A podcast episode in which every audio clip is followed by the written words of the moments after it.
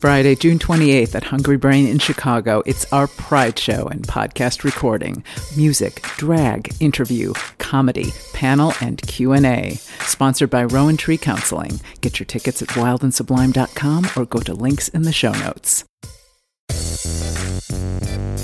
You start by not knowing. You start by asking questions. The main thing that I encourage people to take with them into these situations is curiosity what is it about this that intrigues me? What is this about this that totally terrifies me? Welcome to Wild and Sublime, a sexy spin on infotainment, no matter your preferences, orientation, or relationship style. Based on the popular live Chicago show, I chat about sex and relationships with citizens from the world of sex positivity. You'll hear meaningful conversations, dialogues that go deeper, and information that can help you become more free in your sexual expression. I'm sex educator and intimacy coach Karen Yates. This week, our panel answers the question when is the right time to open up a relationship? Keep listening. Are you interested in getting more wild and sublime? Our members on Patreon can partake in Q&As with sexperts in addition to getting discounts to merchandise and live shows. Plus, members receive the latest news about Wild and Sublime first, like show dates and more. When you join, you also get my heartfelt gratitude that you are helping spread the message of sex positivity around the globe and helping us meet our monthly expenses. Check out the program. The link is in the show notes or go to patreon.com forward slash wild and sublime. Hey, folks. Today we'll be talking about polyamory, a subject that is coming up more and more. Last year, Newsweek reported on a recent study of 3,400 Americans of all genders, orientations, cultures, and economic levels that 17% wanted to be polyamorous, 11% had been polyamorous at some point in their lives, and approximately 6.5% said they knew someone who was or is polyamorous. The research found that no particular social group was overwhelmingly more likely to be polyam than another and the study authors were quoted as saying, Existing research suggests polyamorous relationships may be more common than the average person might think. Which brings me to today's question about whether or not to open up a relationship in order to see other people, especially when there's underlying ambivalence in the partnership. This conversation was part of our monthly Patreon Q&A last year with a supporter writing in on the subject. You'll be hearing from sex positive therapist Matthew Amador, sex coach Tazima Paris, and surrogate partner and intimacy coach Brandon Hunter Hayden. I am recording from the unceded lands of the Ojibwe, Odawa, and Potawatomi nations, colonially known as Chicago. And I'll be jumping straight into the question here. Enjoy. Here we go. Can you comment on people opening up their monogamous relationship when they're already having difficulty?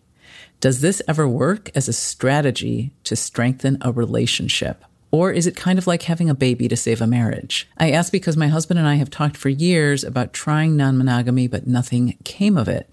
Maybe because there was some ambivalence on both sides and maybe some floundering about the realities of, okay, so how do we do this? Now it's coming up again when we are in a rough patch. He brought it up. I'm still ambivalent, but at a point where I'm thinking maybe it's not a bad idea. I have heard some people say it was the best thing they ever did, but would love some advice here. Thanks. Signed, Mono E Mono. so, a lot of questions within the question. Matthew, why don't you start us off? You know, when there's the question of, is this something that could be helpful right now? If we're already having difficulty, it makes me curious. Like, I think it, it could be helpful if it's actually addressing the things that they're having difficulties with. A lot of times, sex in general, and sometimes just proposing something like non monogamy can be a distraction if there's something else that actually needs to be addressed within the relationship. And I guess my question here would be is proposing non monogamy addressing what's actually the core issue, which could be are there concerns about intimacy? Are there concerns about sexuality? Are there concerns about intimacy with other people? Are those, is that where like where the cracks are right now that you're noticing in the relationship? Or are the cracks more something about intimacy between the two of you? Mm. Or is there something financial that's at hand? Anything else that actually has that could be worked on between the two of you? If that's the case, then introducing non-monogamy is just a, is just a distraction. As an example, I really got into it with my mom over text, like during the holidays. We were talking about like political stuff. And then as I'm trying to bring her up to be able to talk about something like Black Lives Matter, for instance, all of a sudden she sends me a picture of a flower with a bee on it. And she says, Look, there's a bee. And I'm like, What? And then I'm like, Oh, yeah, this is her way to just distract and get out of the conversation. So if introducing non monogamy is you or your partner's way of saying, Hey, look, there's a bee, and not actually talking about the problems that are at hand that you're trying to get to uh, have a conversation about, then maybe it's not the best idea and maybe it won't be able to help. But if it is something that actually has to do with what you need to converse about or can get a conversation started by actually looking at this, then I say maybe, yeah, give it a thought. Mm, yeah, I really like that idea. I think it's a great thing to think about. Like, if, say, one partner is really kinky and wants to continue to develop that, and the other partner is like, I'm just not, it's not going to happen, then it becomes a real thing. I think that's what you're saying here, correct? Absolutely. Yeah. If that's something that could be addressed with non-monogamy. But if the if something that you are arguing about consistently is you're always coming home late. Well, that's not going to, if we're talking about time, that's not really going to address that necessarily. It mm-hmm. could, you can stretch it to maybe talk about like respect for time and space, but it's not directly addressing it. Mm-hmm. So then I would be a little, eh, then I'd be a little just curious about like, okay, well, not a hard no, but just let's just re-examine and see either if that is addressing it or if there's a way that we can actually make it address it. Mm-hmm. Mm-hmm. Yeah, I want to jump in on the mechanics inside of a non-monogamous situation because everything that that Matthew was sharing is uh, definitely like yes, because band-aids don't actually heal. I mean, they don't. And using this as a band aid is, yes, I'm glad this person brought up the baby to save the marriage thing. If you're not addressing the actual mechanics of the relationship, this could add more complexity to an already challenging situation. I love the idea of potentially using other relationships or other connections to address existing challenges. And this is tricky. And I would highly recommend getting support to do it because there are a whole bunch of details and emotions and like stuff that we have and hangups and our own baggage that we bring into the relationship. All of these factors muck up the water to make this a less clear conversation, even with two fairly sober human beings. I mean, it's a lot being able to address like the intricacies of relationship and then add more people or more situations or adding more unknowns could be challenging in this situation. I'm not going to write it off completely as a as an option.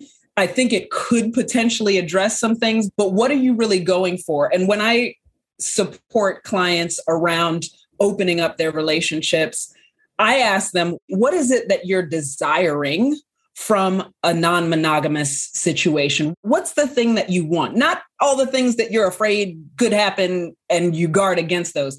What is your real desire around introducing more pals into your circle. So checking in with the desire and not just the the band-aid or not just oh, I'm not getting this or I'm afraid of that. What's the desire? And what I often find is that there are similar desires between the two partners that are negotiating. There's usually something that that is a similar thread and that can actually help you move forward even if you don't choose to actually bring another person into the situation. Just having the conversation finding out oh i want more fun. Oh i want more spontaneity. Oh i want more heat passion.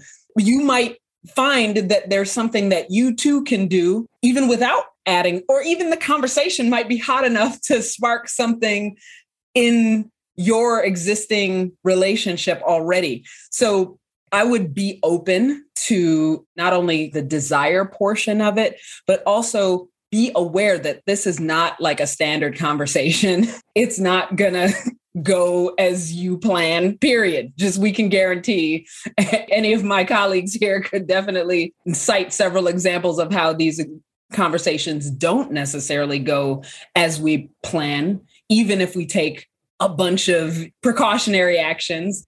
you're dealing with a human being and you are a human being. So it's gonna it's a lot yeah you know the one point you brought up that i'm really happy you brought up is actually seeking outside help around negotiating this because as i was reading this question today and sort of considering what we were going to be talking about i'm like this isn't like you have a copy of brides magazine we're going to get married there's going to be polyamory magazine to thumb through for the latest columns on you know how to's whatsy doozies this is like this is alt this is still alt. And you're not going to have a whole circle of friends being like, yeah, do it. Yeah, I'm going to support you and love you. So it like to have like some sort of professional in your corner who is conversant in these issues, a coach or a, a therapist is like a really, really great idea. Brandon, what do you have to say? I'm really following the way that they're using language to describe their experience. And as it's written, as they've stated, one thing that jumps out to me immediately is when they say, I asked because my husband and I have talked for years about trying non monogamy and nothing came of it. What does that mean, nothing came of it? If you had this conversation, something happened in that exchange. And so I, I followed that immediately because nothing came of it suggests that there was an outcome idealized, right? Something that was uh, imagined to have been the case that either happened or didn't happen. What it doesn't tell me about as much that I want to know more about is what was the process of that conversation between the two of you? What was it like to bring it up? Who brought it up? How did you bring it up? At what time did you bring it up? What was going on when you brought it up? What did it feel like when you talked about it? That's what I'm curious about because that's going to give more information. It's less about deciding whether or not it's a good idea to do the thing. It's more about what's the process by which this mm. is happening. Mm. And if there's ambivalence, is the ambivalence about non monogamy? or is the ambivalence about the relationship between the two of you? Oof. And those are those are two different things, right? Same with becoming a parent in certain regards. I think nobody is told nobody is ready, right, for that to happen. Just like nobody is ready to open their relationship and navigate all that stuff in, in terms of feeling totally prepared and to just be rocking and rolling, smooth sailing from the get go. It's not going to happen. However, if there is connection between the parties who are opening up and a foundation and reliable communication that they know that they can return to, right? That they know that they have a secure base from which to venture from and a safe haven to return to, and the appropriate equipment and language between the two of them to honor those things and have those resources in their life, then yeah, they're probably ready to face that ambivalence about opening up together.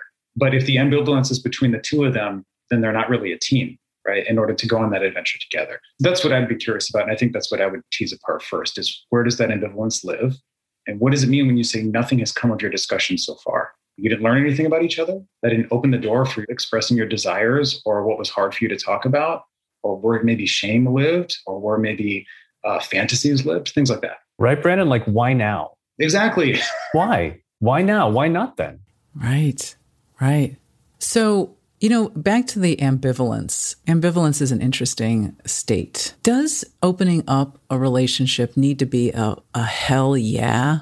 To me, it's like such a pretty intense proposition. And maybe this couple will get to the hell yeah, but it's like ambivalence is not a great place. so there's to begin the launch. It's like yeah, maybe this is good for us. I, I, would like to have a more of a like heat in the belly, like, yes, this is excellent.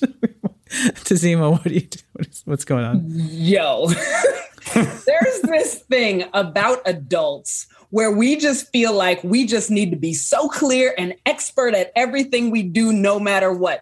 If we just like little kid, we don't have any expectation of a little kid. And the little kid is the most determined human being to tie that shoe that they can't yet tie. No one's being mean to the kid about you can't tie your shoe because they understand it's a new thing that they're embarking upon and like it's going to take some time. Same with this kind of stuff. This is a new thing. Ambivalence is going to be normal, especially with your adult ass brain and your adult ass like anxieties and all the things that you've experienced, all the baggage that you're carrying, all the stuff. And this is without any judgment. We all have these stories in our heads. We don't ever get rid of them. We just get better at acknowledging them and like navigating with them and skillful in containing them that's really all we can hope for. So, in your ambivalence, please understand like ambivalence is the product of a lot of experiences and being unsure. And there's nothing wrong with being unsure about anything. You don't have to get to hell yeah or top level of skill to start something. You start by not knowing, you start by asking questions. The main thing that I encourage people to take with them into these situations is curiosity. What is it about this that intrigues me? What is this about this that totally terrifies me? What is it about it that having a conversation with my partner totally terrifies me? Because it's one thing to have the ambivalence spinning in your head, it's a total other thing to start revealing yourself to your partner, which is a whole huge it's a huge aspect of these conversations. So ambivalence is normal. There's nothing wrong with you for being ambivalent. You are not an expert. No one's an expert when they just start. And it's okay. Take your time learning how to start the conversation. Get support from professionals if you don't know how. Yeah, I mean, all three of you are pointing to this very, the most important part is clear communication between the two people at hand. And what is going on that is keeping that clear communication from happening? When is it like window dressing? When is it the bee? What's the process here? Matthew, it seemed you wanted to say something. All the talk about finding support, I so agree with it. Tazima, that was a rock star suggestion right there. And I'm not saying that just to pat ourselves on the back and justify our own professions and our own existence here. I really think it's just so crucial because even with Karen, you'd mentioned like, you know, you don't have Bride Magazine and like, okay, that's something that's supported by the dominant culture, Bride Magazine. And mm-hmm. how many weddings do people struggle through? Try, and that's supported by mainstream culture, by the dominant culture. And now we're talking about something that isn't necessarily widely supported by the dominant culture. Like it can be rough, it can be hard. There can be a lot of distrust of self as there is in, as there is also in Bride magazine and people who, who subscribe. So please, the support that you can get, the support you can get because it's not going to be just in the background culture helping you out, priceless, priceless. Let's move to the final part of this. I've heard some people say it was the best thing they ever did, but would love some advice. So, when does it become the best thing people ever done? Point us toward what can bloom between two people when they do open their relationship. Well, I can say it's probably not going to happen during a rough patch.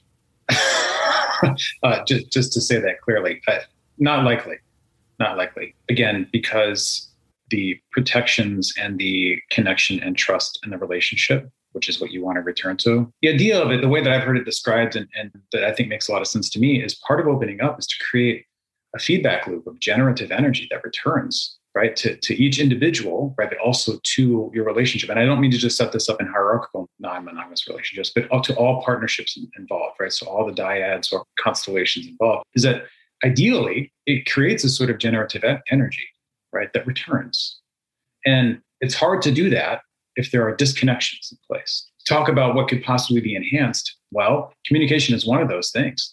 It'll really test your boundaries when you are faced with opening up and for so many people in some ways for the first time or finally being in touch with some of their desires right? And feeling the immense energy emerge in the wake of feeling that liberation that excitement that openness. So having a sense of your boundaries and what your values are and having those tested in the wake of your own fever right or in the wake of the rush right the exhilaration that you'll learn a lot about, about yourself and also your partner will learn a lot about, about you and also how safe you feel in your communication and your relationship when those things start to come up. And how, how safe you feel in your life in general. Yeah.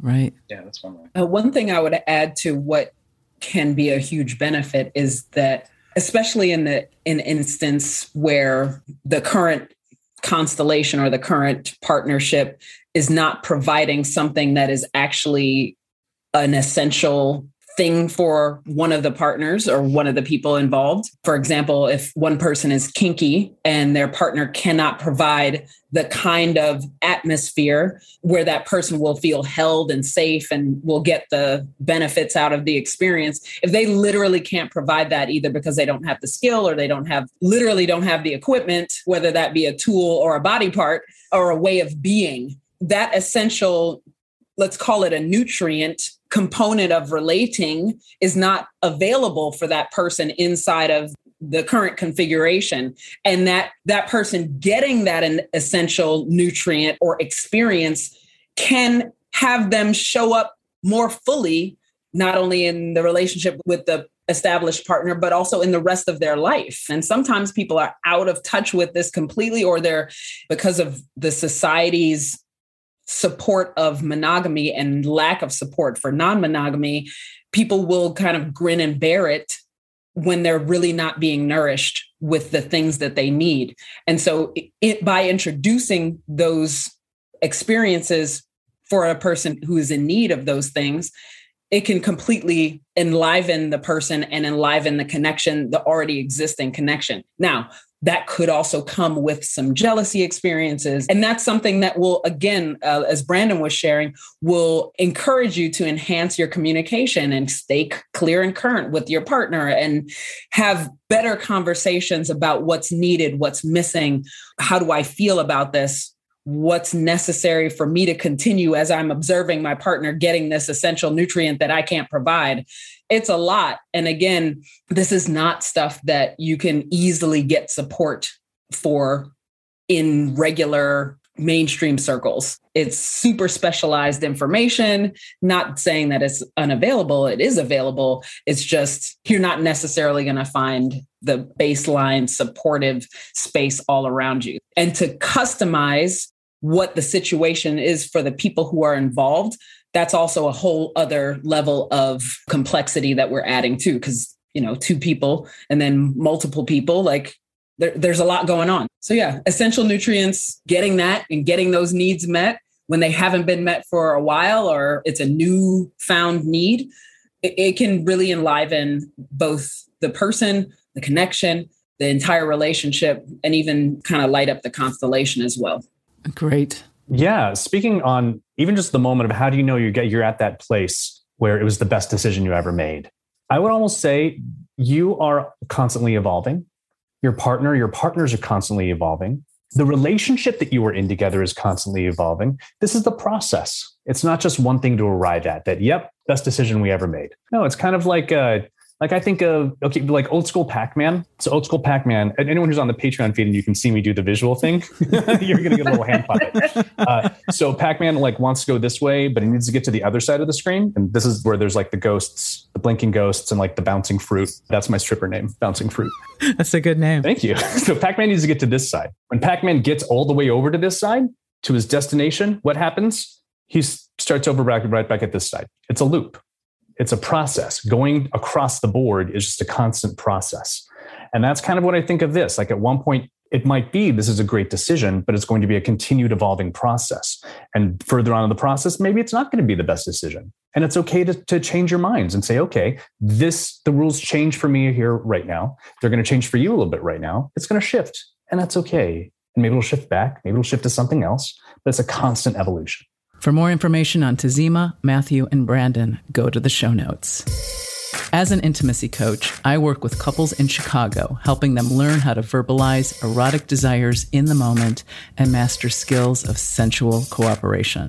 If you and your partner are looking for ways to more deeply connect with one another and get out of limiting patterns, I can help. Go to Karen-Yates.com for more information. Wild and Sublime is supported in part by our sublime supporter, Full Color Life Therapy. Therapy for all of you at fullcolorlifetherapy.com.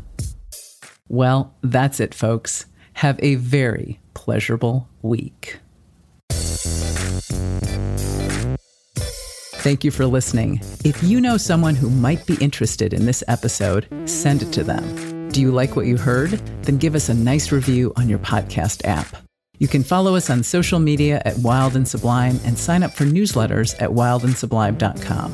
I'd like to thank associate producer Julia Williams and design guru Jean Francois Gervais. Theme music by David Ben Porat. This episode was edited by the Creative Imposter Studios. Our media sponsor is Rebellious Magazine, feminist media, at rebelliousmagazine.com.